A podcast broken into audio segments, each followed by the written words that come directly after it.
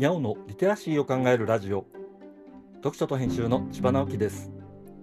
このチャンネルでは読書と IT 時代の読み書きそろばんを中心に様々な話をしています。今回お話しするのは VR はリアルの代替ではないのかもと思った話。水曜日は IT を中心とした技術的な話をしています。先週と先々週の木曜日の配信で2週続けて歌い手の Ado さんの歌を聴いていたら泣いてしまうという話をしました。先週の火曜日10月24日は Ado さんの誕生日でその日に今年の全国ツアー MARS の武道館公演のビデオが ABEMATV で無料放送されました。無料放送は1回限りでしたがライブの様子があまりにもすごかったのでもう1回見たくなってペーパービューに課金しちゃいました。これには副音声がついていて自分のライブのビデオを見ながら Ado さんが感想をしゃべるのですね。これ Ado さんにとっては地獄だったでしょうけどファンにとっては一粒で二度美味しい以上の体験でした。だって推しと一緒にライブを見ている感じなんですよ。そんなの楽しいに決まってるじゃないですか。見られる期間中何度も見てしまいました。やっぱりライブは良いなぁと思いながら見ていたのですがふと未来的な予感が頭をよぎりました。このライブは未来への入り口かもしれないなぁと感じたのです。コロナ禍で既存のエンタメは大きな制約を受けることになりました。ライブ至上主義な方々にとっては想像を絶する苦しい時期だっただろうと思います。しかしそういう厳しい制約の中で一気に拡大したものもありました。それはネット配信をベースに活動していたアーティストが一気に配信以外の世界まで活動の範囲を広げ新しいアートスタイルを知らしめるという形だったと思います。アトさんもその一人と言っていいでしょう。その新しさは YouTube を見ると感じられます。とは言ってもこのスタイルは結構前から始まっていて配信の世界をよく知っている方にとっては何が新しいんだろうっていうものなのですが。それはアニメーションで世界観が表現されたミュージックビデオが当たり前っていうことですね。そしてそのアニメーションでは歌詞が表示されます。そもそもはカラオケの歌詞表示を先祖に持つものだと思いますが今は歌詞が歌い方に合わせて多彩な表現に変化するアニメーションになっていて Ado さんのミュージックビデオではそれがかなり効果的に使われています。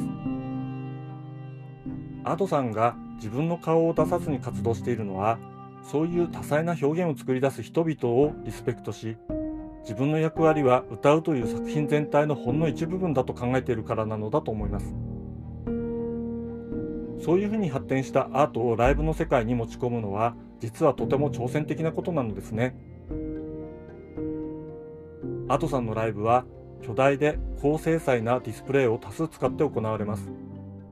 そこに小さな影としてアドさんが存在して歌っている形です。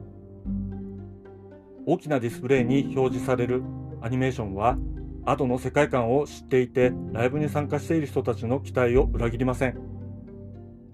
要するに動画配信の世界観をライブに持ち込んでいるわけです。そしてそれはまごうことなきライブでもあってアドさんがその瞬間にしかない表現をするわけですね。コロナ禍が始まった時ソーシャルディスタンスの文脈で VR が脚光を浴びました。僕ももともと VR に興味を持っていたのでその動向についてよく考えました。その時に音楽系のライブの在り方について僕はこんな風に考えていました。多分ライブを思考として家で見られるライブ配信までの間にその体験のレベルに応じたグラデーションがあってそこにこれまではなかったビジネスチャンスが生まれるだろうということです。映画館で IMAX みたいなものが少し高い料金で提供されるようなことが一般家庭でも起きるかもしれないという発想でした。ただこれは現在のライブ体験を頂点として体験が少しずつ劣化するものを大体的に提供するという発想なのでしたでも Ado さんのライブ放送を見てちょっと考え方が変わりましたライブの体験は現場に行かないとわからないし、それは素晴らしいものです。でもそれが本当に頂点なのかというと、そこはまだわからないと思ったのです。現在のライブの方法では体験できない、さらに素晴らしい体験があるかもと感じたのですね。それは Ado さんの歌を本当に体感するためには歌を聴くだけでなくミュージックビデオを見る必要があるということに気づいたから感じたことなのですね。今の時点で VR と言われているものはまだまだ体験の質が高いとは言えないからリアルの代替のイメージが強いけれど将来体験の質があるレベルを超えた時全く違う世界を見せてくれるに違いないと思ったというわけなのです。アドさんと一緒にアドさんのライブを見るってとても不思議な世界ですがこういうのが不思議じゃない世界が来るかもしれません。ひょっとするとライブでパフォーマンスを見るアドさんとそれを見て喋るアドさんのどちらかが AI なんていうもっと不思議な世界に入り込んでしまうかもなぁとちょっと失礼な妄想もしてしまいました。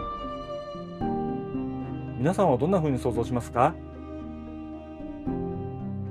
今回は VR はリアルの代替ではないのかもと思った話をしました。今日はここまで。読書と編集では IT を特別なものではなく常識的なリテラシーとして広める活動をしています。ストア化で IT リテラシーの基礎を学べるオンライン講座をやっています。詳しい内容については概要欄のリンクから見に行くことができます。コメントは LISTEN で、文字で読みたい方はノートをどうぞ。どちらも概要欄にリンクがありますので、フォローいただけると嬉しいです。